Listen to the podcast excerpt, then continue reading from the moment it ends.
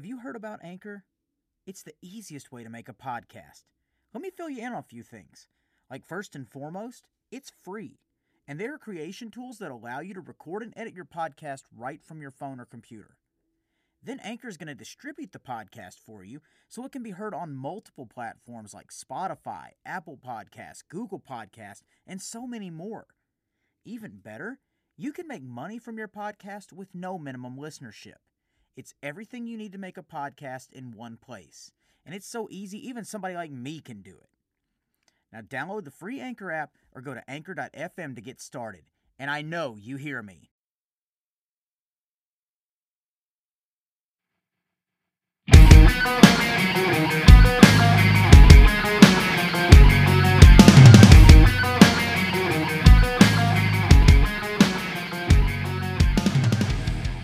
Know you hear me.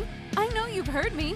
This is Jen Silverman, previous podcast guest, as well as Flynn's annoying little improv sister.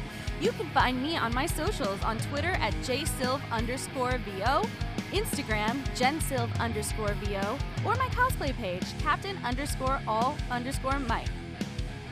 Your guess is as good as mine as to where Flynn is, so I'm going to hack into his old improv documents and read them out loud. Or not. Hi, Flynn. Welcome back. Gotta go. Bye. Enjoy the podcast.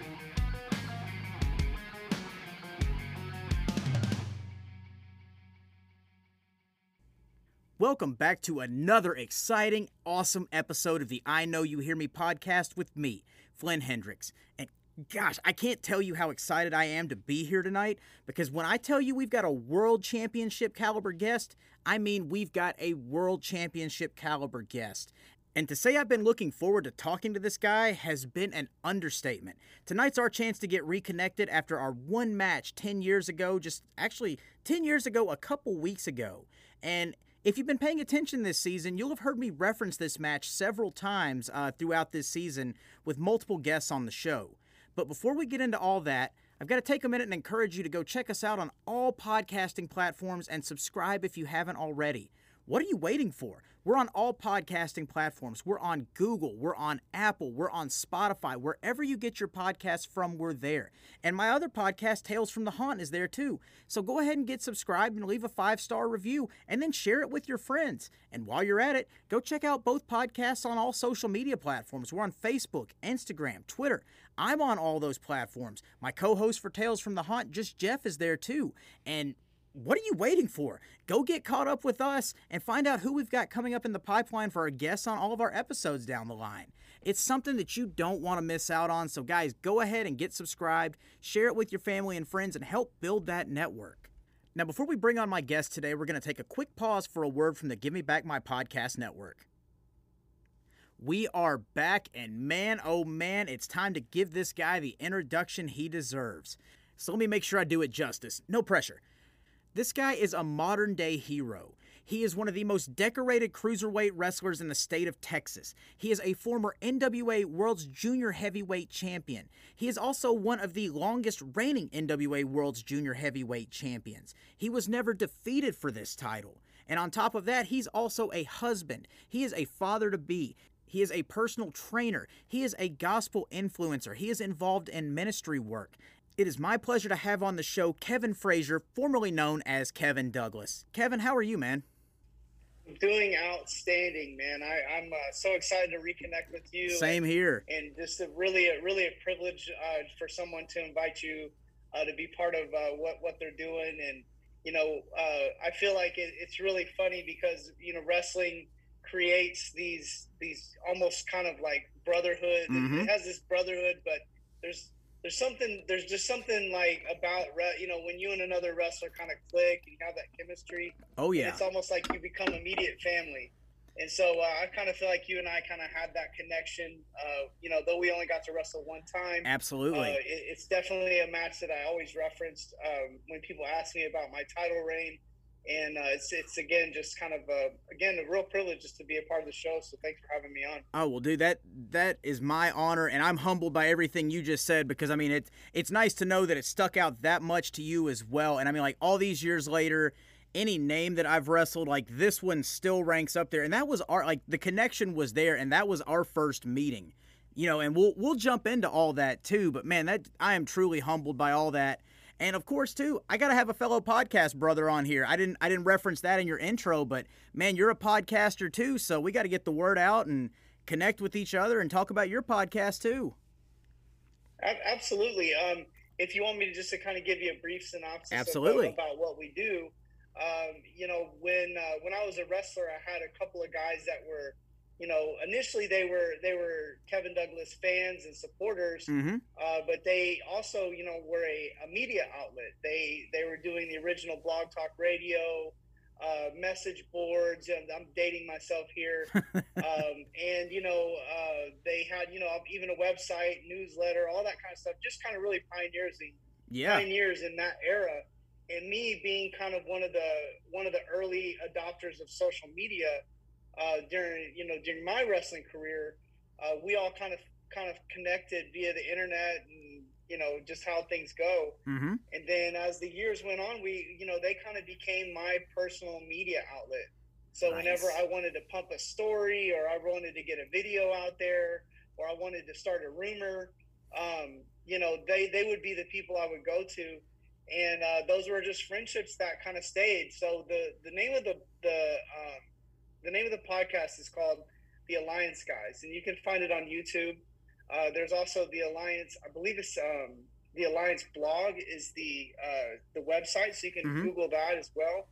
And um, and just also too, just for reference for people on the show that may want to like like who are you if they've never you know I don't expect everybody to have heard of me.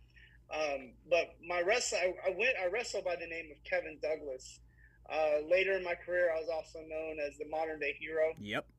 So if you're wanting to get some of my info, you can always just Google Kevin Douglas wrestler uh, on YouTube or, or, or on Google, and you'll you'll get plenty of you'll get plenty of uh, uh, of content. But uh, so we so of course our connection, our main connection was the National Wrestling Alliance, mm-hmm. and um, that was kind of what they mainly covered. And so me having a big ties with the the the National Wrestling Alliance early in my career, and then and then at the end of my career uh, they, you know, we, we did most of our stuff about around the NWA. And then once I, you know, kind of started to really elevate within the brand, um, you know, they, they, they covered every, covered every step of the way. And then after my career ended, uh, we all just kind of stayed friends. And then one day they were like, Hey man, you know, like you want to pop onto our, our podcast sometime. And I was like, of course I do. And then so right. I did that. And, uh, one thing led to another, and it was kind of like um, you know you have the you have the football game where you have the you know the you have the color commentator, and then you have the play-by-play. And most of the time, those color commentators are guys that have had experience, and the, yep. the play-by-play are usually like broadcast guys. Mm-hmm. And so I kind of have this, you know, my role on the show is just kind of like what the wrestler sees. Right. You know, right. what I'm looking at and, and just, you know, really getting the take from like, uh, you could say behind the curtain in some ways, but also too like what what what am I looking at when I'm looking at a match and, and what do I see? And and you know there's a lot of times in wrestling stuff will happen and you're you're, you're kind of scratching your head. You don't mm-hmm. know why.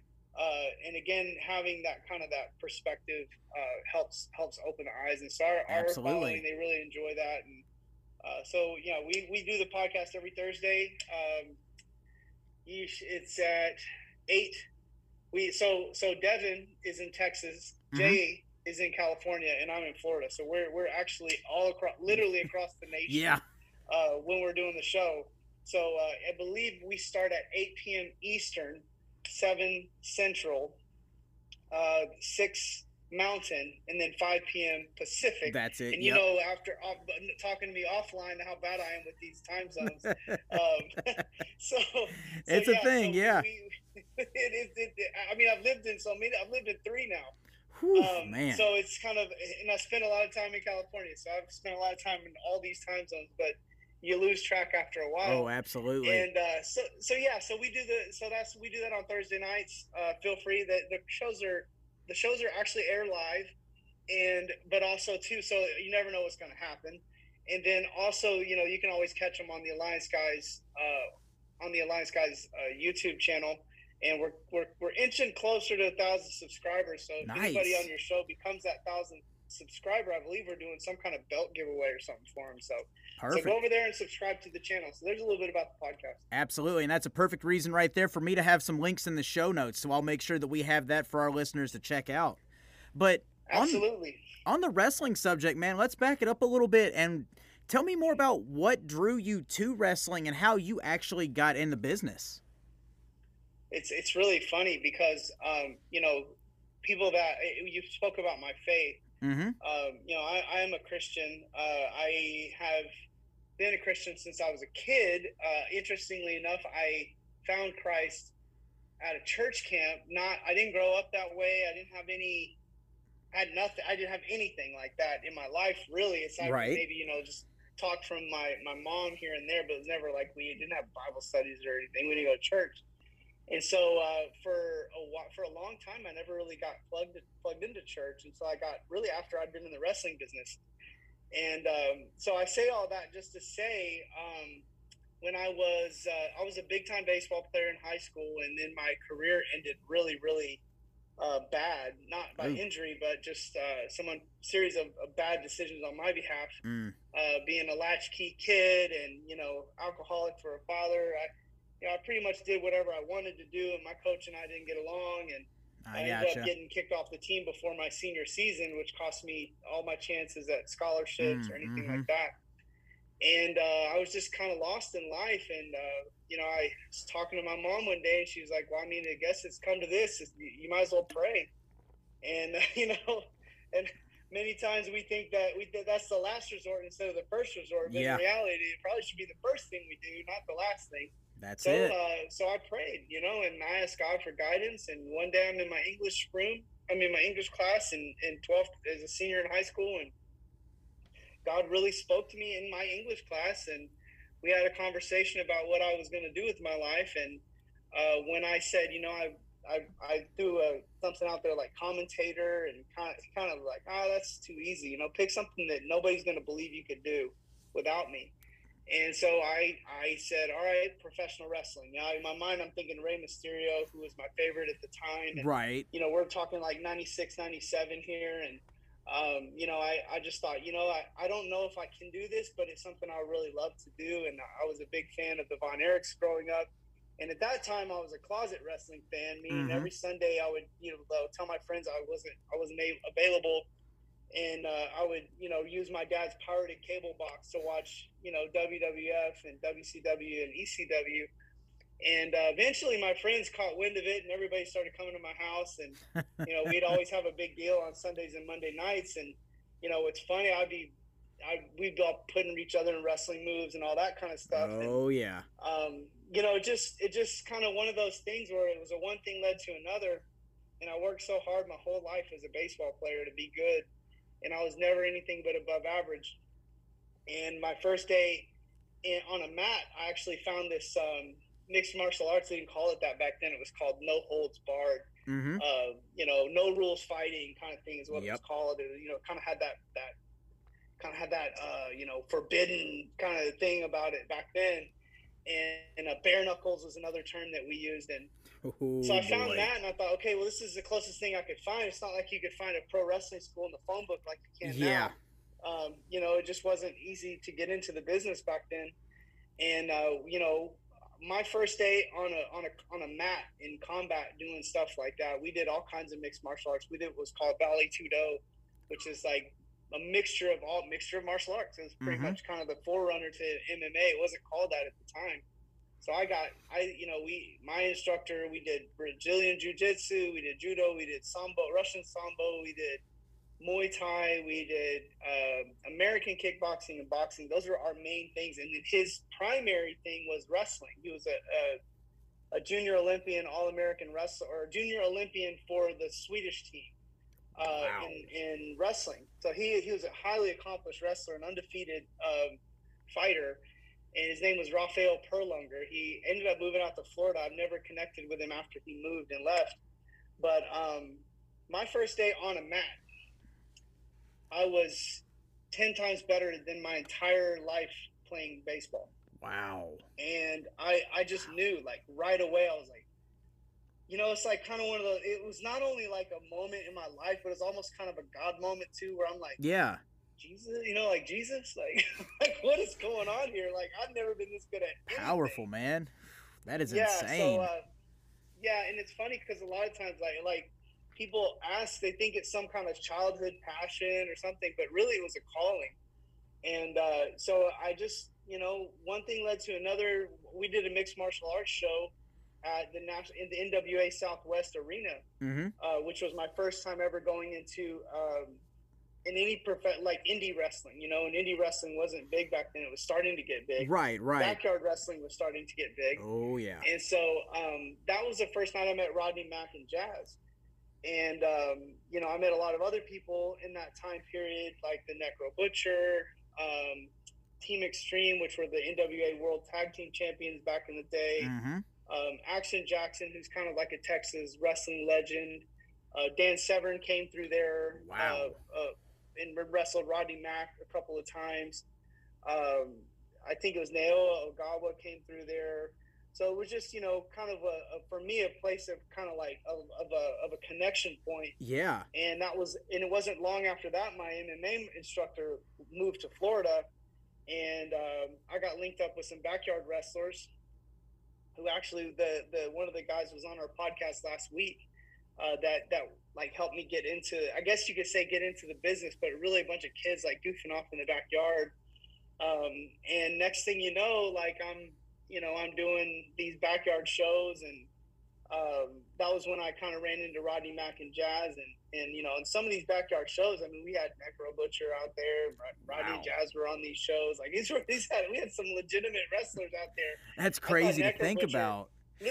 Yeah, little did you little did you know that Necro Butcher almost didn't make it uh, into the business because of these shows because Awesome and Wow. Crusher Kong almost killed this guy. I Wow. mean, I have never in my life seen a human. I mean, you know, I'm just getting into the business and and you know, you, we all people have these perceptions of wrestling, but you Mhm. know, I mean, Flynn, you know what I mean? Like, it's not what people think. No, it's not. Um, if it was as bad as if it was as, if people knew how bad it really is, they probably outlaw it, and that's most of the reason why we they, they say kayfabe is dead, but kayfabe cannot be dead as long as wrestling exists because Very true. we shouldn't even be able to we shouldn't be able to even do it to be honest. Um, and I have a scar on my you can't I don't know if I'm gonna have the audio if you're just gonna have audio or video, but I have a big scar on my neck to prove that Yes. you know, it, it does have long term um, of consequences. So, anyways, uh, one thing led to another from the backyards. I, I actually ended up wrestling Necro Butcher at one point, knocked one of his teeth out. Uh, then before I was ever even trained as a wrestler, and you know, I kind of had this kind of like I wanted to do all these moves, but all I knew how to do was like fight. yeah. So I kind of had this hybrid style of like, like basically like MMA, but you know I would do springboards and all this Mhm. stuff. And eventually I met Rodney Mack, and I'm, I'm kind of landing here just because this is when my really my wrestling career began. Yeah. I'm just kind of giving you the, the, the kind of the crazy story behind it. Right. Right. And uh, Rodney and I met. I went to practice with him for the first day, and like I felt like I was at like college. I was in college sports all of a sudden, you know. And that was my age too. My dream was to play college baseball. mm-hmm. And Rodney was a, a former All American collegiate wrestler, All American collegiate football player. Jazz was an All American track star, All American basketball player, and these guys had been legitimate stars uh, in in their collegiate sports. Rodney had you know had NFL tryouts. You know, Jazz had torn her ACL. I think she was like Olympic bound or something. I don't know. I, I don't think- know exactly the whole story. I think you're But right these guys though. Were like, well, these guys were like elite athletes. Yeah. And so once I started training with them, I, it was like I had moved, stepped into like, like my dream, you know, like Right. not only was I doing the thing I was the best I'd ever been at, but I'm, I'm hooked up with these people. And I feel like, you know, I just said to myself, this will be my college sport, you know, like I'm going to do this for four years, just like, a, just like a collegiate athlete. I'm going to give it everything I got. And, you know, after four years, we'll see, we'll see where it goes. Uh, and that was about, again, around about the same time I started becoming a personal trainer and I was dual bivocational doing those two things for 16 years. Man, that's crazy to think about. And that's that's also one thing um, that I want to talk about too in the middle of all this is how do you manage both careers like when it's so like travel with wrestling or you know you're beat up and sore but you still got to go in and you know like work with a client the next day how did you manage uh, juggling both of those careers Honestly, they were perfect for each other. yeah uh, to do to do professional wrestling, I mean, you need to have at least at mo, you know, at least Friday, Saturday, Sundays, like off. Yeah. Um, to be honest, at first I was a tanning salon manager. I managed a tanning salon. I was actually like a store manager. Yeah. Uh, Another and I was wrestling making- essential. right, of course, they worked out great, and I got a free gym membership with it. Yeah. And uh, you know, so the the interesting part about that was I was making more money after like one year of high school, like right out of high school.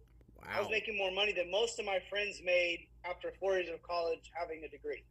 Wow. Because I was like, I was on salary, I was making commission, like I was running a, a store making forty thousand dollars a month for this company, and it just it was just really good at sales, and, Oh, and yeah. I just was good at the job, and um, so I was making a lot of money. My boss was really cool with whatever I wanted to do, so I did that mostly through my training.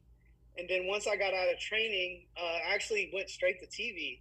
I started doing local television, and when I say local TV, most of the time people think like, you know, crappy production, but this is a high production stuff. Uh, we were on, you know, uh, UPN uh, Saturday mornings, Yeah. and it's crazy because like my coach who kicked me off the the, the baseball team had to watch me wrestle on Saturday mornings, you know. and it's funny. One day we ran into each other at, at the mall, and he saw me, and it's like there was fear in his eyes, you know. Like it's he he, could- he, he thought I was gonna like slam him right there in the mall, and you know he he he actually apologized to me, and he's like, you know, I I I felt like I did I kind of did the wrong thing. You. You, you were you were a lot better than well you know it's basically everything I ever wanted to hear and Yeah. talked a little bit. He found out that my home life was really rough, and you know, but we both agreed that it worked out for the best. You know, I was Absolutely. never going to be a world champion baseball player, uh, so it, it worked out. I still love baseball to this day. Uh, one of my good friends, Manimal, uh, who is another you know traveling Yeah. wrestler, we traveled a lot. Yeah, he was with you Uh, for our match, I believe. Right, right. So he, you know, him and I still talk baseball all the Nice. time. But, um, you know, it, it just, uh, you know, I, I, you know, being a, the, the, eventually I had to get into the training because it was a lot more flexible, Mm-hmm. but yet I could make the same amount of money in a shorter, in a shorter work schedule Absolutely. because personal trainers make a lot of money per hour, you know. Um, got into that, and uh, you know, really, you can control your schedule. And as long as I was making my boss's money, which I always made money in both of my careers, you know, like that I did, Yep. they were okay with whatever I wanted. My clients loved me, and most of my clients that I started with uh, were still with me uh, when I left uh, Texas in 2018 uh, Wow. to go to Bible to go to start Bible college and uh, kind of started the, the the path that I'm on right now. And uh, so yeah, I had clients. I, you know, I had just a great uh, group of people that we all uh, just had a great thing going, and Absolutely. uh, it, they understood what I did, and but they were okay with it because they got what they needed out of it. I got what I needed out of Mhm. it. I think the the only time I really wrestled full time in my career was probably for about a three year span, from like 2011 to like 2013, Right. somewhere 2010, something in that Mhm. range. And my world title kind of run was right in the middle of that. yep. Um, but up to that, but to me, I just always was wanting to make. I always wanted to have as much money as I could. So I was, you know, even if I'm only working Monday through Wednesday, you know, I could train a lot of clients. I could train 25, 30 hours worth of clients, and at 70 80 dollars an hour, I could always make. I could make a week's worth of money in like three days. And Absolutely. so, you know, that just kind of was my thing for the longest period of time. The two kind of went hand in hand, and mm-hmm. um, you know, that that was just it just worked out. Yep. So going back into the world title situation, how many years in were you at that point when you started kind of getting on the radar to get your name into consideration and start climbing up the ranks for that? How many years in were you to your career? Well, you see, it's very ironic you asked that. I told you that I started with the NWA, or I was around the NWA right at the beginning of my career, Yep. and right when I started, uh, Hot Shot Cassidy was the number one contender, or not the number one contender. I think he was the world champion, uh, Cassidy Riley. Yes, yes. I, I know you know him. I know Oh, yeah. who he is. And uh, so, anyway, so him and I had like a series of matches. Oh, I started working for the NWA because Rodney Mack was the Texas NWA Texas champ. mm-hmm. He was wrestling Dan Severn for the world title. Ooh, buddy. And uh, so, you know, Jazz was in ECW by this time. Yep. And uh, so so basically, I'm in the locker rooms just trying to get a match on the NWA, and eventually I did. Wow. And uh, you know, I mean, I was such a good singles wrestler, like right off the bat. Uh, my very first singles match, my very first singles match before I was even going by the name Kevin Douglas, I was wearing a mask back then because I looked like I was 12. and uh, the only way I could get, you know, I felt like the fans would at least respect me. They didn't know how old I was. They could, Absolutely. They could assume I was this, you know. My very first match as a wrestler, I mean, as a singles wrestler, untrained, was for a champ was for a world or not a world but a junior heavyweight championship at a local promotion. Where we Wow. drew like a couple hundred fans. And it was i was a fill-in because the guy that was supposed to be there no showed Ah, and i just like forced my way into the match. And you know back then you know i didn't know what i was doing but i, I had kind of a knack for it. So mhm. I was doing all these springboards and all these moves, and we were getting pops and like the. When I came back, they were like, "Oh my god!" Like, "Whoa, we didn't know you could do that." Yeah. Not like I did, but y'all didn't. and uh, my next match was a title match, and I won.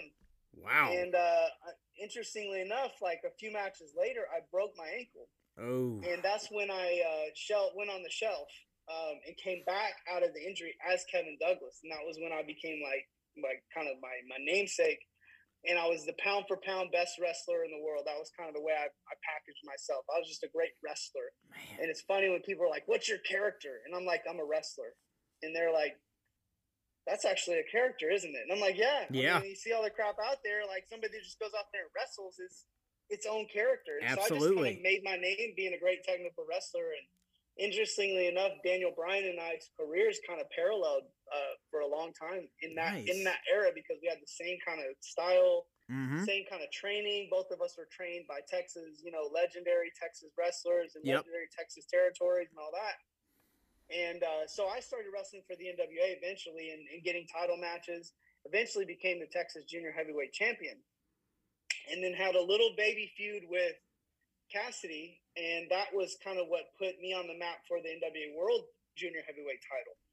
And I was slotted to actually win the win that belt like back in 2001 Wow. and the belt was going to come to Texas, and I was going to, you know, I told Ken Taylor, the promoter, because he loved me because I was ambitious and I really wanted the brand to go far. And Mhm. regardless of what people said about him, like he wanted to do good. He wanted to have good shows. He was a big time wrestling fan. He really loved wrestling. He just may not have been the most social guy. But Yeah. that didn't mean he didn't. You know, he anybody. That, that's why he loved me and Rodney. We were just so serious. And uh, so anyway, so he was ready to like petition and politic for me to become the champ. And then the company I was doing TV for on UPN kind of put me in this no compete situation. And Oh. uh, I was young in my career, didn't really know better, and I, I bought into that crap. And I Mhm. quit wrestling for the NWA, but on good terms. And then a month later, the guy that I used to beat all the time became the world champ. His name is Mike Thunder. Oh. and you can go look at the yeah. annuals of, of rest of the World Junior Heavy. That was my that was supposed to be me. I beat Wow. Mike Thunder like was the guy I beat all the time, and I got I got I got matches where I beat him on TV for the other company I work for called uh, PCW, which is Professional Championship Wrestling. Mhm. Um, and there was just this long break where I just just didn't end up wrestling for the NWA for a long time, and uh, I called Ken Taylor. I don't know why I called him. I can't remember what it was. I was just, you know, I was a I was an enterpriser. You know, I was always Yeah. looking for new places to work and and market. And I had really started uh, pushing like YouTube at that time, and I had a huge following on MySpace. You know, before Facebook was huge Mhm. Oh yeah. and uh, so I was doing a lot of my own like marketing and pushing myself really heavily in message boards. I would pop into these message boards and like post my videos and stuff, and people would either love me or hate me and trash me or whatever.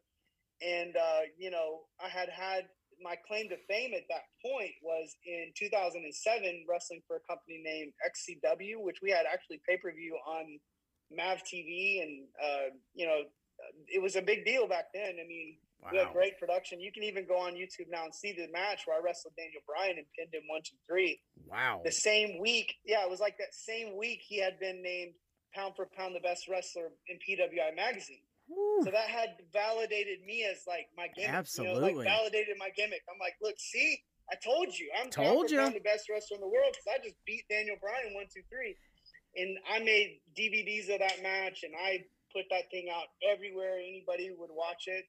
and that kind of got my. I mean, I was getting booked everywhere because of that, and um, so I thought, you know, this is a, you know, around 2009, I think it was when I started talking to Ken Taylor again. And we just kind of were talking, and my first conversation with him, I was just, you know, honestly, we were just happy to talk to each other. You Yeah. know, like we liked each other, and it was just weird that it took so long for us to hook back up. It had been almost 10 years. Right. And uh, I was like, "Hey, Ken, you know, like I, I'd love to come work for the NW, NWA. Uh, can we can we make the fig the money? Can we make the money work? And can we make the idea? What what kind of ideas?" And oh, he was just ecstatic, and he was like, "Oh my God, I'm so glad you called. I'm looking for a good junior heavyweight right now, and you know, like this is perfect." And I literally won the title like two matches in the Texas title, like Yeah. two matches in to being back. And so I'm the Texas NWA Southwest Junior Heavyweight Champion. And then uh, kind of the stars aligned. Ken put on a show where Adam Pearce was wrestling Charlie Haas for the NWA World Mhm. Heavyweight Championship. And I wrestled in a four way for the, the NWA Southwest Championship. And we stole the show. And, you know, like just literally stole the show.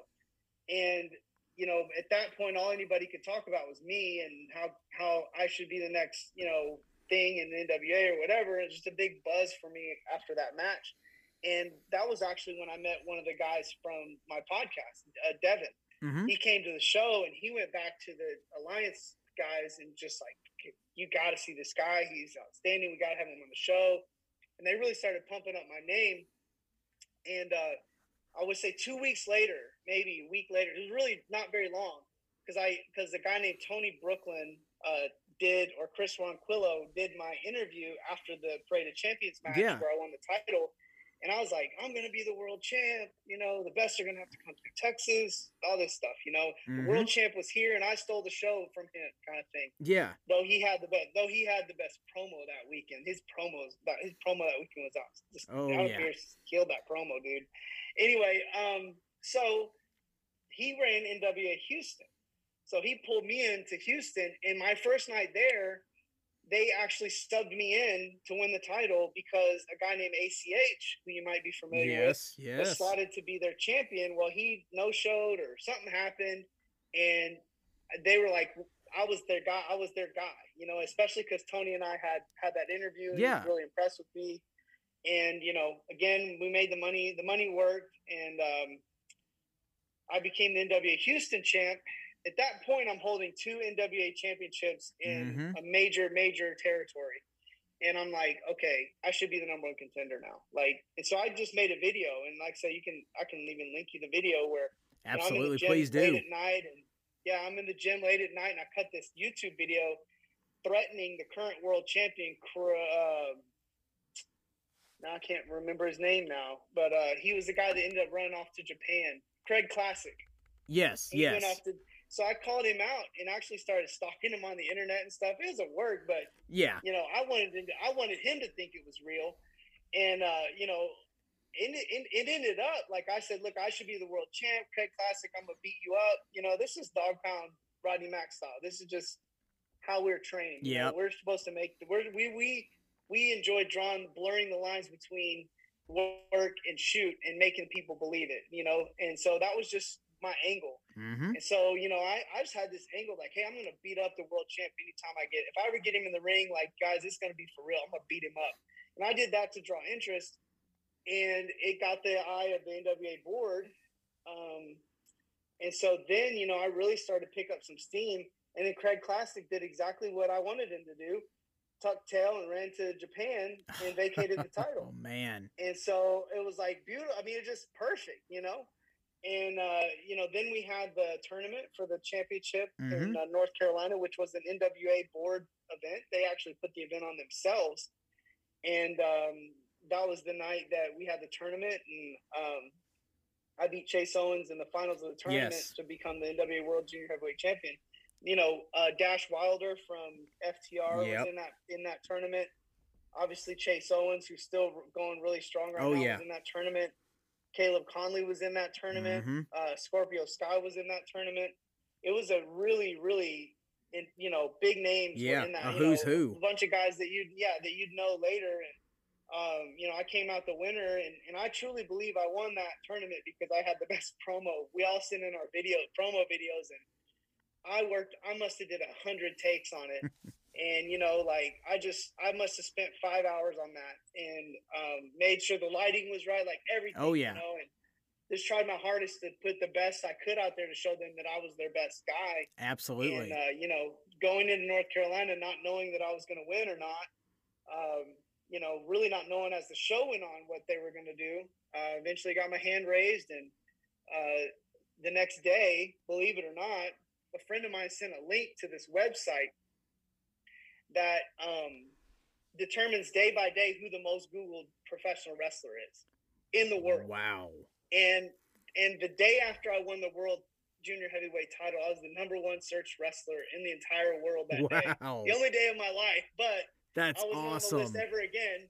But it was really funny to see your head name above like Steve Austin, Yeah. like John Cena, and like then I'm like, holy crap! I would in the back then I wish I would have took a screenshot. You know, we didn't have screenshots back then. Right, right. But That's uh, amazing you know, control though. print maybe, but but uh, needless to say, you know, kind of after that, the rest was history. hmm And I think that catches your listeners up to maybe where where you and I ended up. uh, Absolutely. meeting face to face. Yep. And then what really stuck out to me too is like one, like I knew you were coming, and then, you know, I we'll get into my story about the night before when we actually met uh, before our match. But like one thing that stuck out to me too is I believe they had a new belt made, and then they also had uh, Percy Pringle, you know, also known as Paul Bearer, present that title to you when you won it. Is that is that correct? That is 100% correct. Um, so, William Moody, um, man, he, uh, give me a second, man. This guy, like, You're good, man. You're good. um, he, uh, you know, from the very first time uh, I stepped foot in NWA Hollywood uh, production studios, Mm-hmm. um, he invited me into his locker room. Wow. He fed me. Um, we talked about being Christians and our, our Yeah. walk with Jesus. Um, he knew that I was from Fort Worth, which he broke in in Mhm. world class. And you know, it's just very rarely do people of that caliber just treat you Absolutely. you matter you know Absolutely. like you're a big deal and and he told me like he's like he just he just loved me like we just it's just one of the things and every time i was on a show with him he always had me in his like he always had a private locker room and he always invited me in his locker room we'd always have a talk and you know he would always just kind of you know give me advice and that whole thing and so for him to be the one to present the belt to me oh yeah. was like a moment for me in my career not only that but he managed me that night Wow. I cut a promo uh, at the beginning of my match and the whole nine. I mean, it was just a it That's was just a amazing. big deal for me and uh, definitely a memorable moment in my career. And uh, yeah, because since Craig had taken the belt uh, to Japan and really just kind of really just kind of messed up his own legacy in in my Yeah. Um, they had to have a new belt made, and, and Percy was the one to present it to me in uh, in Louisiana for NWA Wildcat, which was like uh, which was Luke Hawx. yes. Luke Hawk's promotion. Mhm. Um, and uh, yeah, so it was a, that was a big night for me, and uh, that kind of like kicked off like my big run. You know, my big my big traveling circuit. Though I had already been to Hollywood once Yep. up to that point. Man, that's amazing. That is absolutely amazing. And you know, just circling back then to us meeting for the first time, like I remember this day so vividly. I w- literally had to rush from work because I had just done a, a brand new store opening, got to the show, and up until that point, too, like truth be told, I had to fight to get the finish of my match changed so that it would make sense for me to be the person facing you the next night or whoever was going to win or be the winner of your match the night before because I was working uh, the at that point NWA Mid America X Division champion, but he wasn't licensed to wrestle in Kentucky, and the stipulation was whoever won our match was going to face you the next night. And my simple logic was, how are you going to advertise that if you want him to still be your champion and face this guy the next night? How does that make sense? And ultimately, logic won out. I hate to say that I played politics, but you know that's what it was, and I wanted that match to mean something. But like, not only that, like I wanted to make sure that I was the guy that was facing the guy that carried himself like a legitimate world champion because you were there in a three-piece suit. You you had the whole deal. You represented the championship and the title in the NWA. Like you just had the full image, and I wanted to make sure that I was the obvious choice to face you and give you that good like champion versus champion, heel versus baby match, and like you had a three-peat of shows that weekend. And I just want to know too, like in the middle of all that, when you've got three different guys on three different shows that you have to face, what is it like for you to go in if you've never met these people before? How do you keep yourself from getting anxious or nervous and keep everything in line to get the end product that it needs to be?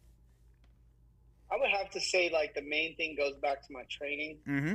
Um, like, not only was, you know, was I made for this, like, by God Himself. Absolutely. And, and did I know? Did I know it? You know, but also I was not only made for it, but I was trained for it. I mean, I was prepared, Yep. like bred for it because Oh yeah. you know Rodney Mack took me so seriously as as a as a protege, and so did Jazz, and Mm-hmm. you know, getting to have those guys in, in as my the people I wrestle every day and go to the gym with every day Yeah. for two years, and then to have Bull or Manimal uh, come in like you know a- not too long later, one of the best heavyweight workers in the entire state of Texas, and Mm-hmm. one of the best heavyweight workers to travel the country. Um, when when he was doing that, to have that is like what I'm doing every day. You know, going and doing indie shows to me was like it. it it's hard to really go against anybody like that caliber Yeah. on a nightly basis. And again, we're talking about a, a, a Rodney, like one of the best heavyweights of his era. Mm-hmm. Um, and not only that, but just like one of the scariest, uh, one of the baddest dudes you'll just Yeah. ever meet in your life. Oh, you know, yeah. like Rodney beat beat up people in real life. You know, not just in Mhm. wrestling. you beat them up in real life. And then Jazz, you know, probably the greatest female athlete ever to step between the ropes.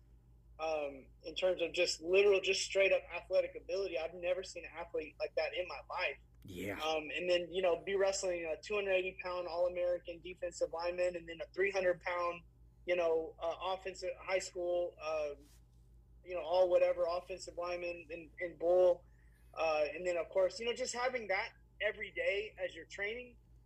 Um, when I went out to wrestle, like I was just like a like a like a buzzsaw, you know, like yeah. I mean, I just tore through people. My record against people in my weight class was over 90% wins. Wow. I mean, I very, I barely ever lost to anything but a heavyweight and anything but a legend or, you know, a big, a giant guy. Mm-hmm. Um, you know, and, and most of that was because I was, a, I'll say no. You know, I'm like, no, sorry, but I'm the best guy. I'll, I'll lose to your heavyweight because you're not tarnishing my my my my thing. But Yeah. when it comes to like the junior heavyweight division, like you know, I, I'm I'm the best guy out here. You know, I've got Absolutely. clean victories over this guy, this guy, and this guy. There's no way I'm going to tarnish that by losing to so and so or so and so. Absolutely. But there's there's the mindset behind it, but also too like I was having fun. You know, I loved wrestling Mm-hmm. and I was excited. You know, I believe I wrestled um, Sean.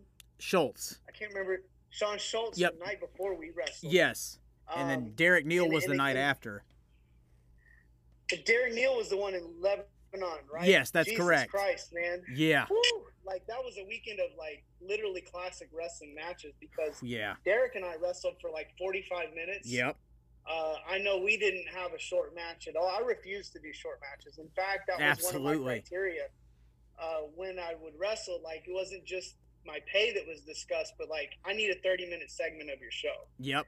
And I, you know, if I need a promo, I need a segment, I need to sign autographs. Like I, I'm here to make an impact on your show. And if you put me out there for 10 minutes and that's What it, it there's do? no point in having me here. Exactly. And so, you know, and I wanted to take the best wrestlers across the world to their limit. Mm-hmm. And so for me, it was like I, I knew I could wrestle 60 minutes a night, three nights in a row because I did it all week. And so to go out and do it on the road, the only thing that was hard was maybe I was a little tired or, or Yeah. hungry. But um, so yeah, that was kind of my mentality. Uh, and I, I just remember that weekend, like all, all of the guys in that area know how to work. Like that's something that's actually really cool about those Mhm. that area is that you know a lot of rep places I would go, people wanted to do a bunch of stuff. They didn't know how to work. You know, they had to do. They just want to do matches and bumps and you know, like not even understanding telling a story. Yep. But um, every match I had that weekend, I, was- I, I mean, we just told stories and we we worked.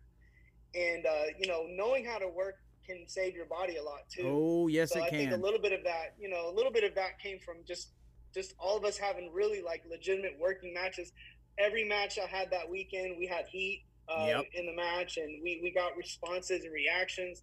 Everybody played their part, and you know, one of the agreements that I had made, which is kind of sad that the agreement wasn't honored, was that hey, I'll come through and you know win the titles with your guys this time, but next year, like bring me back in again and let me lose to all your guys when I'm not the champ. If I'm not champion, you know, when I'm not right. the champion, bring me back in and let let these guys get their win. Wow. See, back. I didn't even know that And, part uh, of it. That was every place I wrestled as champion. I wanted to go back the following year or whenever I wasn't champion and and do the job for the guys that I that Man. did the job for me. And that's just the way the business works. Yeah. It should work. Um, and some places honored it, some places didn't. Now, man, I'm so disappointed that it didn't have. I didn't even know that was an option. But man, I wish, I wish It's old school.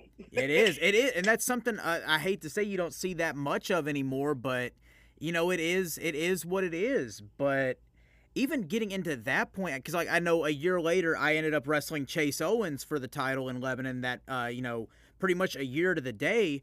But right before that, you guys got involved in a feud. But then right before y'all's final match, I think you were stripped of the title. What Yeah. what was that like where you didn't actually get a chance to either be beaten for it or, you know, like to go out on your sword? What was that like mentally for you, not only as a performer, but as an athlete too, where nobody has physically beaten you to win a world's championship? What was that like for you? Well, I, I would say this: ask me how many, you know, how many NWA World Junior Heavyweight Championship matches I ever got again after I lost the belt. How I, many? I, it, I had one. Yeah, that was against Chase Owens, and that was it. The After cage that, match, never correct? For the title again. Yeah, cage match. Never wrestled for the title again. that's a um, shame. So, so again, I you know one loss, one one loss in, in the one. I had one loss in my my wrestling history uh, in the NWA World Junior Heavyweight Championship uh, category. So the so what happened? So interestingly enough, I had gotten uh, in a little bit of trouble the night before my flight, and I had Oh. ended up not being able to make my flight. And uh, you know, instead of you know, I understand they were upset. Like I, Mm-hmm. I, I mean, I get it. Like, I, what am I, I? I get it. You know, nobody. But we're talking about the wrestling business here. Yeah. We're talking about like, you know, where guys come into the locker room literally drunk and high, Mhm. and, Hungover, pilled whatever. Yeah. mind, and you know, showing up three hours late to a show, or a guy. Will know, some of these guys will no show these promoters five times in a row, and they still book them Yeah. and it's like a guy who's never had this happen ever you know never missed a show in my life never been late to a show unless it was like Mm-hmm. missed my flight or something crazy Yeah. you know um, for them to not really have any uh, like for them to just make that move right away uh, and really like i thought it hurt chase more than anything because he didn't beat anybody for the title you know? Yeah. like he never really beat beat me for the title. And even even in the cage match he didn't beat me clean you know? So it's That's not like i ever really lost a clean match you know? It was like they never and, and, and i honestly had no problem doing that. Um, but for for me like to say well you never lost the nwa world junior heavyweight championship that doesn't hurt me at all in all reality I- it doesn't hurt my feelings one bit like i never got i mean i can to this day i can lay claim to, to Yeah. to being an undefeated world champion. So it didn't it didn't really hurt my feelings too much. Um, you know, like life life went on. Uh, you know, I was having my own personal problems at that point. Mm-hmm. I was really drug struggling with drugs and Oh. alcohol and a lot of problems in that area. So to me, it was like you know what I needed more than anything was like people to surround me and support me Yes. and uh, you know at that time i really didn't have a whole lot of that going on and uh, that was eventually uh, why i ended up leaving the industry uh, and going into ministry was because you know just like just like when I like when I became a wrestler, you know, I had reached a point in my life where I just didn't know what else to do. I didn't know where to go. I didn't know what what was next, and and I just prayed to God, literally the same prayer I did when I was 17, eight, when I was 18 years old in high school, and said, I, I need your help. I need to know where to go and what to do. And you know, he met me there that day and said, "You're gonna retire from wrestling. You're gonna go into ministry and." You're going to share the gospel with people, and you know uh, whatever what you thought you did in wrestling, uh, is going to pale in comparison to what you're going to do for the kingdom. And absolutely, uh, you know, wrestling never sent me to Germany. Wrestling never sent me to Africa. Wrestling never sent me to Central America. And, wow. Uh, you know, all the things that ministry has done for me. Yeah. Wrestling's never, you know, I've never seen a person get, you know, with crutches get up and walk away. Uh, because you know, because I prayed for them, I never saw that in wrestling. You know, so mm-hmm. uh, God was true to His word, and you know, what He said was like, you know, um, you're going to see greater things in this phase of your life than you ever did in, in the wrestling in your wrestling career. And you know he Absolutely. took me that far and i i believed him. And you know i i walked away from the business in june 21st 2014 and that Wow. was the beginning of my uh my ministry me going into ministry and um basically making a huge uh pivot in in my life. And instead of living for myself i started to live for christ Man, that's a that's so powerful. Like I didn't even realize that it was that that close together, and I didn't even realize that that's what it was that led to you actually exiting professional wrestling. Like that's a powerful thing, and when that happens too, like, and you you feel the call from from the Lord to move you in that direction, and He answers you when you need Him the most. Like, do you still like? For me personally, getting out of the business the time or two that I have it's like it never leaves your system but when he's pulling you into ministry work does it get hard to like fight the urge to want to go back in or you know like have those itches for the business what's that like You know, it's really funny. Um, one night, you know, after I I made this move and I, you know, I'd gotten off of, I was I was homeless, like I was couch hopping. Finally Oh, got wow. my place. Um, finally had gotten, you know, I was making more money as a personal trainer mm-hmm at that time um, than I had ever made, and I'd only been, you know, doing it for a month uh, because I was doing wrestling full time, and I got back into training. I was making more money than I'd ever made in my life. Uh, you know, I was living in my own place yeah and but I would just never forget. Like Friday night, you know, it was a Friday night. I'm I'm at my my gym that I worked at by myself because I had a key and I could go in there and just work out. And I, I no one was answering their phone, and you know, like at the time I, I my license was suspended, so I couldn't drive really. mm. So I'm just like, you know what? I'm just going to work out and spend time with God. And, you know, I'm sitting there and it's Friday night and I'm all alone, you know, and, and I'm, I pop on social media and all my friends are in front of wrestling crowds oh and I'm all by myself, you know, and it, and it, it, for, it really hit me. And that was the last time it hit me too, just to be honest. Like it hit me hard. Like I was like, man, like, do I even matter anymore? yeah and I had I put on a sermon, and it was actually by a preacher named Steven Furtick. He's not a guy that I listen to all the time, but you know Mhm. he's a fantastic preacher. And uh, he told a story just about how, you know, when David, when David, who obviously if you know the story of David and Goliath, became Yes, sir. king, he was he was anonymous for for a long, long time before he actually became king. And you know, the point was that that you know sometimes God's most precious things He'll hide out just for Himself for a period of time, just to be with just to be with you. mm-hmm And I realized I was like, you know what, God's here. Like I don't need a crowd. I don't need the affirmation of anybody. absolutely He's here with me. And once I came through that, that was it. Like never again did I really desire uh, to like really be in front of a crowd like that. Uh, I had a few, I've had a few pop-ins here and there with Mhm. different places. And uh, you know, at that point, I remember speaking to a friend of mine who actually was with me in Tennessee when I wrestled Chase Owens to lose the belt. His name's Houston Carson. Now he's a very successful oh yes yeah down here in Texas. Yeah. down here in Texas.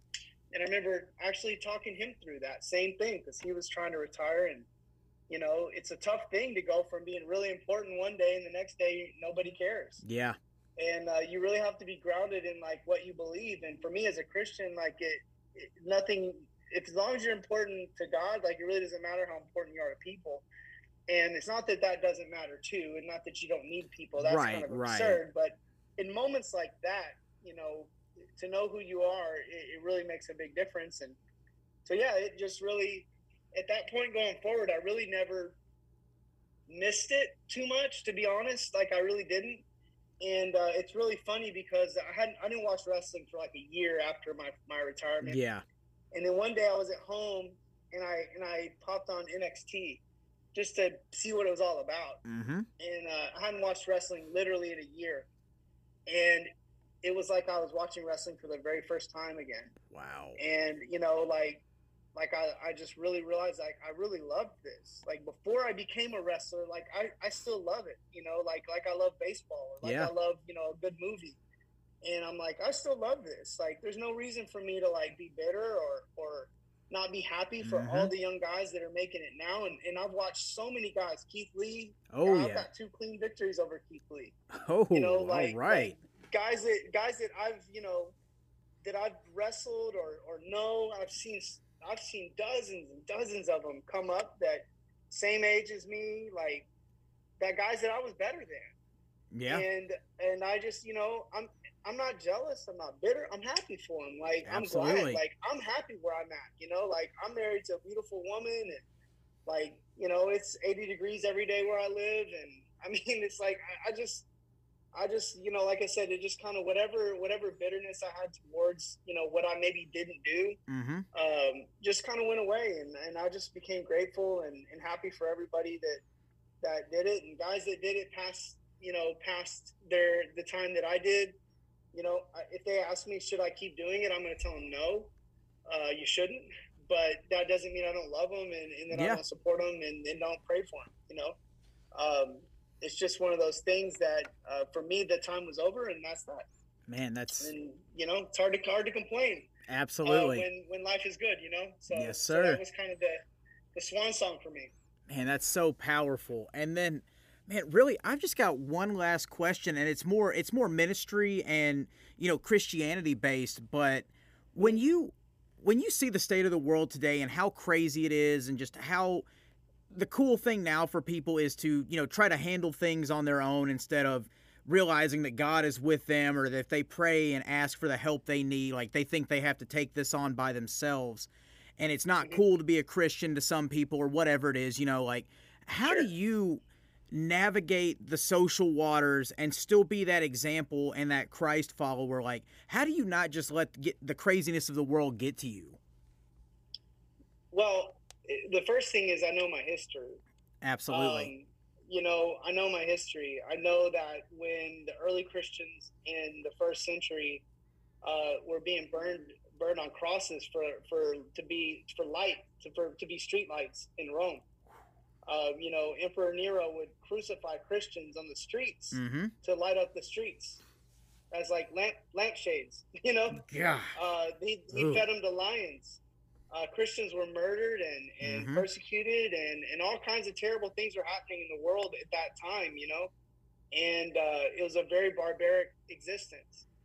And so when people today talk about how bad it is, I kind of think they don't they don't know what they're talking like they don't really know their history. Yeah. It's like you know I hear preachers get up there and they talk about how bad the world is and how bad everything is and, you know how America this is you know going to, into sin and all that, and I'm just like, you got the same Bible I do. yeah You know, like it, it we've come a long way. You know, Christianity is actually established. You know, I mean, I, I would say probably in the next 50 years it won't be the most uh, popular religion in the world because Islam will take it over. But who cares? Like, it's not about being the most popular religion in the world. Um, but we've we've had a really like successful run, and uh, you know people people really paid a lot of prices, and a lot of the social things that we see today that you know women you know empowerment of women and the abolition of slavery and uh, you know enterprise just a lot of the, the ideas that we use today were started way way way back then by christians. Mm-hmm. You know harvard was founded by by christians you know? Yeah. Uh, now does it always turn out like for the good or do, do do bad things happen? Of course they do. Yep but the reality is is like when people try to tell me like oh well how can you have a kid in this world today and i'm like well they had kids back in the first century and it was way worse back then they had to hide Ooh, they buddy. say that they were christians Romans would come to their home and like and like make them open their doors and make them either renounce their faith or burn. Um, honestly, dude, the world's not that bad. Right. now. It's not. I think we just don't. We've kind of lost sight or kind of lost perspective on how far we've come, uh, and we're only relating bad to our own experiences. Mm-hmm. And uh, you know, I uh, I don't get too much into eschatology or like when Jesus is coming back because I know he's coming back. Uh, but you know, I don't I don't pretend to know uh, exactly what you know what when or what that's going to be like. I'm just going to continue to like be the best I can be for one, but also two like continue my relationship with Christ, and that'll that'll take care of most of it. Absolutely. Man, that is such a powerful, powerful answer. And man, I'm not gonna lie. I I lied. Well, I'm I did lie. I had one more question for you, and I'm gonna actually put you Keep on the spot with this one. With Mhm. with your baby coming later this year, when they're born and they're older and they're you know they're old enough to find out what dad did before they you know before they came into this world. If you could show them one match of your career, any one match, what would it be? Um, gosh, you know that's good. Good. Thanks for putting me on the spot on that one. You'll get to Um, return the favor here in a minute. you know it's it's actually really hard uh, to say to say i mean the only wrestler you know the wrestler that my kids probably would ever know would be daniel bryan so that Mhm. might be the match they would want to see Okay, um not a bad choice. certainly certainly one of certainly one of my best matches the the match that my wife would want them to see would be my, my match against Chase Owens uh, when I wrestled in Mountain State, just because it's on YouTube and Oh, she yeah. loves it when I slap him. Uh, she thinks it's hilarious. Um, but you know, it's funny. I, and Chase Owens doesn't like me at all, uh, and, and I really don't care. I, Ah. I wish him the best. God bless him. You know, it. You know, I, whatever whatever he doesn't like about me is is his thing. But Yeah. I, you know, I wish the best for the guy, and I, I really loved wrestling him. Uh, and I would say if I were to show them any match, it would be the match that I have just because it's high quality. No, wait, no, no, no. Okay, good. I got you now. it would be the, and this is only because it's available. yeah, Uh, if you're talking about actual matches like that, I can't show them like that. That's a different story. But right, right, I have a match. I have a match against um, a guy named Jack Zaylor who has since taken his own life. Oh, sorry to and hear uh, that. match means just a ton to me, just because Jack was such a great guy and I love the guy. Uh, but we had such an awesome match, and it's on Hollywood TV. Okay. I'm the world champion. Uh, You know, I'm in great shape. Uh, you know, it's just one of those matches I felt like would have represented like to to my kid or kids like who I was as a wrestler and what I was like. So I would have I to say, if, of what's available, that would be the match I'd have to show them. I dig it. You know, unfortunately, I've never gotten to go back and look at our match because I've never gotten to see it and don't know if it exists out there. Right, same here, same here. I thought it was being filmed, but I think I may have been misled. But I would kill to see that footage now. That's all I can say. Whew, but man, now it's uh it's time for you to return the favor to me and put me on the spot here and this has become one of my favorite segments of the shows. Not only do I get to, you know, throw the questions towards my friends and my guests here, but now they get to do it to me and I am at Kevin's mercy at this point. So Kevin, whenever you're ready, fire away. Man, I'm pretty pumped about these questions. All right. Um, you know, a lot of them I I, uh, I had to think about, and some of them I didn't. So my first one, and, and again, I love asking people questions. so Yes. is- thank you for the privilege. Of course. So I'm gonna ask you. I got four four questions about, about wrestling, and then one one question that, that I'm not going to give you any any uh, warning about. Okay. So who who is your favorite '80s wrestler?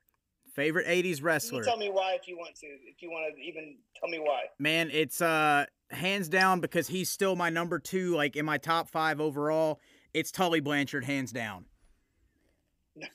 why Tully? Why do you like Tully so much? because he was the one horseman like that everybody hated no matter what. Like everybody thought Arn was cool or thought Rick was cool or thought Barry Windham was cool or even Ole sometimes. But it was mm-hmm. always Tully because he was the one that was just like best dressed even like even up there with Flair. He was like just best dressed had the manager.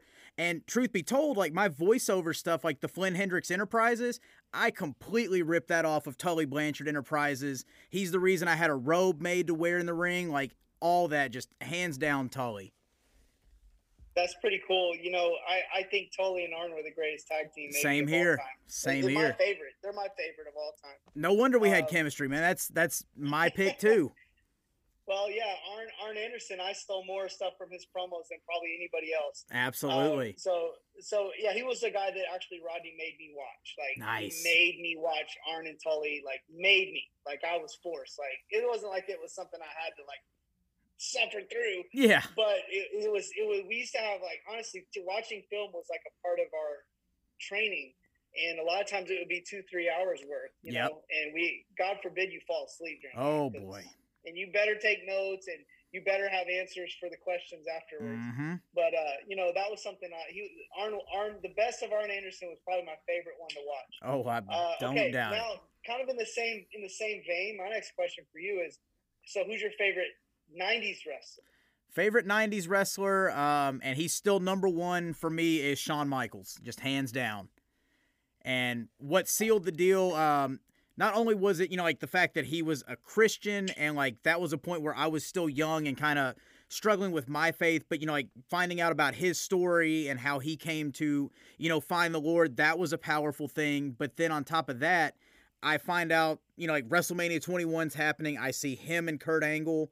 I'm just I'm sold. His facials, his selling, his storytelling, all of it. I'm nowhere near as athletic as him, but man, like the attitude, everything. Like no wonder he's like up there with Ric Flair as the one and the one A. Like it's Shawn Michaels Yeah. hands down.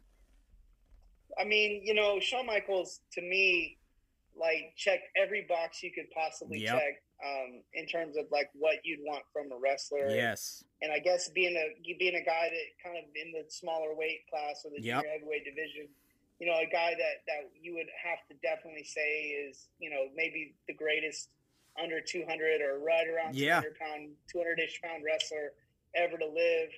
Uh, yeah, it's hard to it's hard to hard pressed to beat that. And I would say my I would say the best the best wrestling match I've ever seen.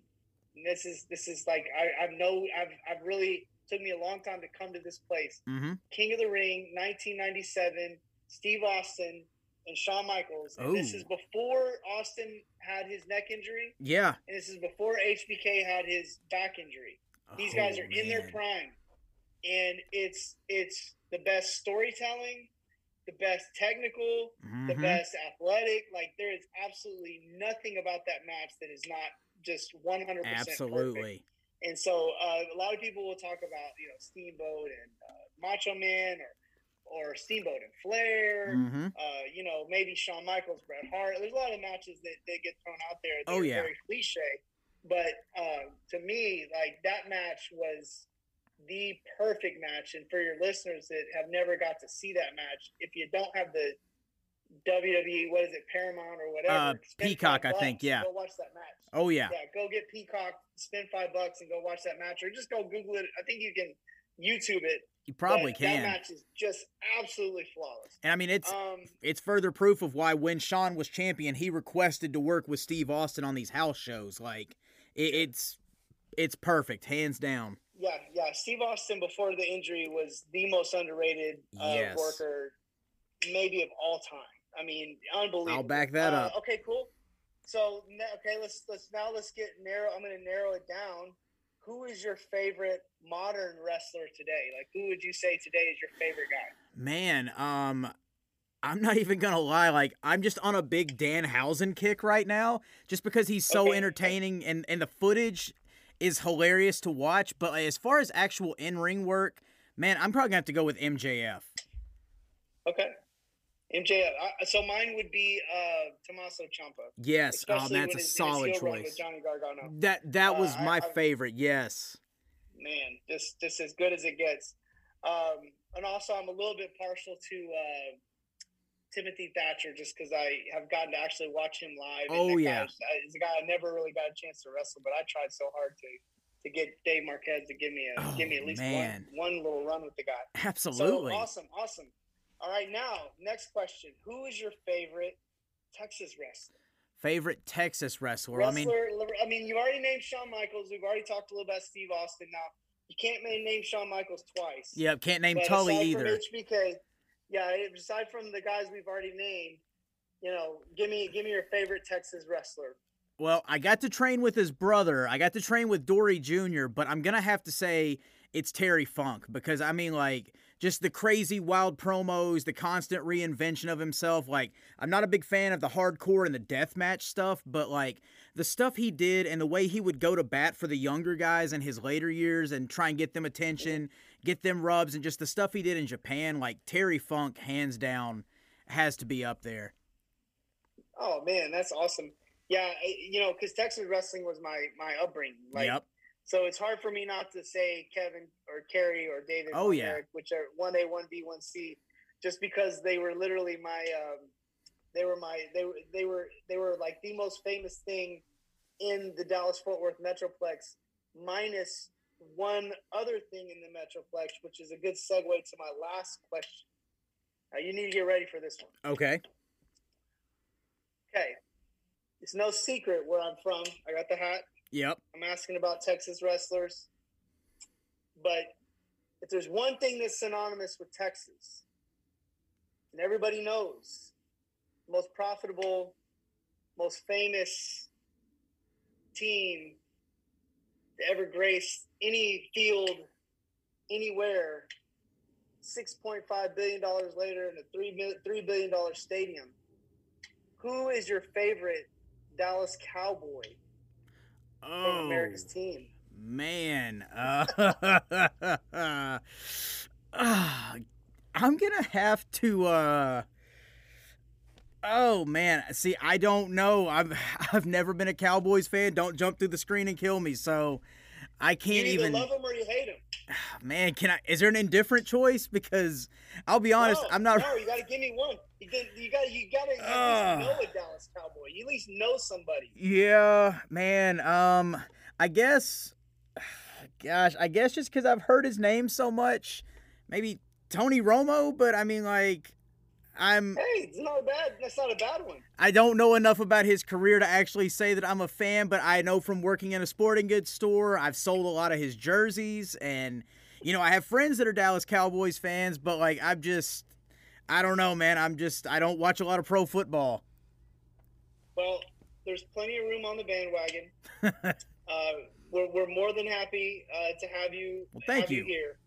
Uh, so, uh, so like I said, feel feel free to uh, if you don't have a team, you know, we'll we'll we'll, we'll take you. America's team is, uh, you know, when I went to Germany, there is no other. The only thing, the only the only American teams I saw in Germany were Yankees hats and Dallas Cowboys jerseys. I can believe so, that. I can believe that. You know, you know, it's it's worldwide. So uh, yep. you know, people out here in Florida, they uh, they uh, they they get they can't stand it, but they have to deal with it. hey, at least it's not Alabama, so that, that's a plus anyway. I'm not trying to get killed out here, man. That's a that's a major rivalry out here. So I, oh okay. man, I, am not afraid to get a little heat, but I won't get you any. So, well, man, that was a blast. And like I said, that last question, that one caught me off guard and definitely put me on the spot. So that was my revenge for my last question. So thank you. You got it, brother. You got it, man. I, I, I just want to say thank you to you. Oh, of course. Uh, and to all your listeners for giving me the time of day. Uh, you know, you guys don't realize how good you have it. You guys have a, a, an amazing host who's an amazing Thank you. guy, and uh, you know, keep supporting the show. Keep supporting professional wrestling. Uh, you know, again, it's it's something that uh, it's unique unto itself. There's there's nothing quite like it. So absolutely. Uh, you know, again, thanks for having me, and thanks for to your listeners for uh, for putting up with me for an oh, hour. Well, man, it was my pleasure, and I'm just glad that we got to reconnect, and especially as we're recording this, so you know, just a few days past the 10 year anniversary of our one and only match. But man, again, thank you for carving out the time to come on and tell your story and being so honest and vulnerable with you know with everything you shared. So I can't thank you enough, and man, just I'm I'm so glad that we got to reconnect here tonight. Absolutely, and like I said, love to be on anytime, and uh, you know I'm always willing to give my opinion on anything. Absolutely. Well, man, who knows? We may have it come back around and have you inter- interview me for an episode about wrestling. So may have some fun with that in season three. Who knows?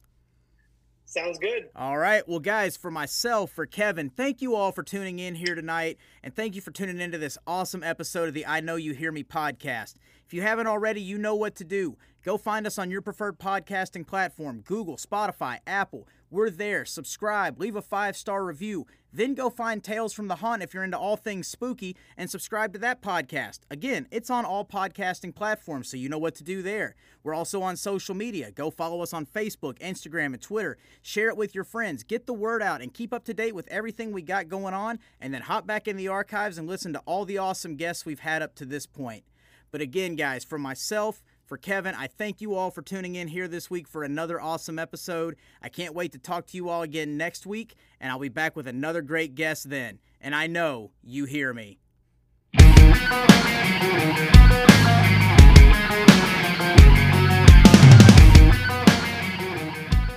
The I Know You Hear Me podcast is a presentation of Flynn Hendrix Enterprises. We thank you for tuning in this week, and we hope you'll check out our sponsors and advertisers.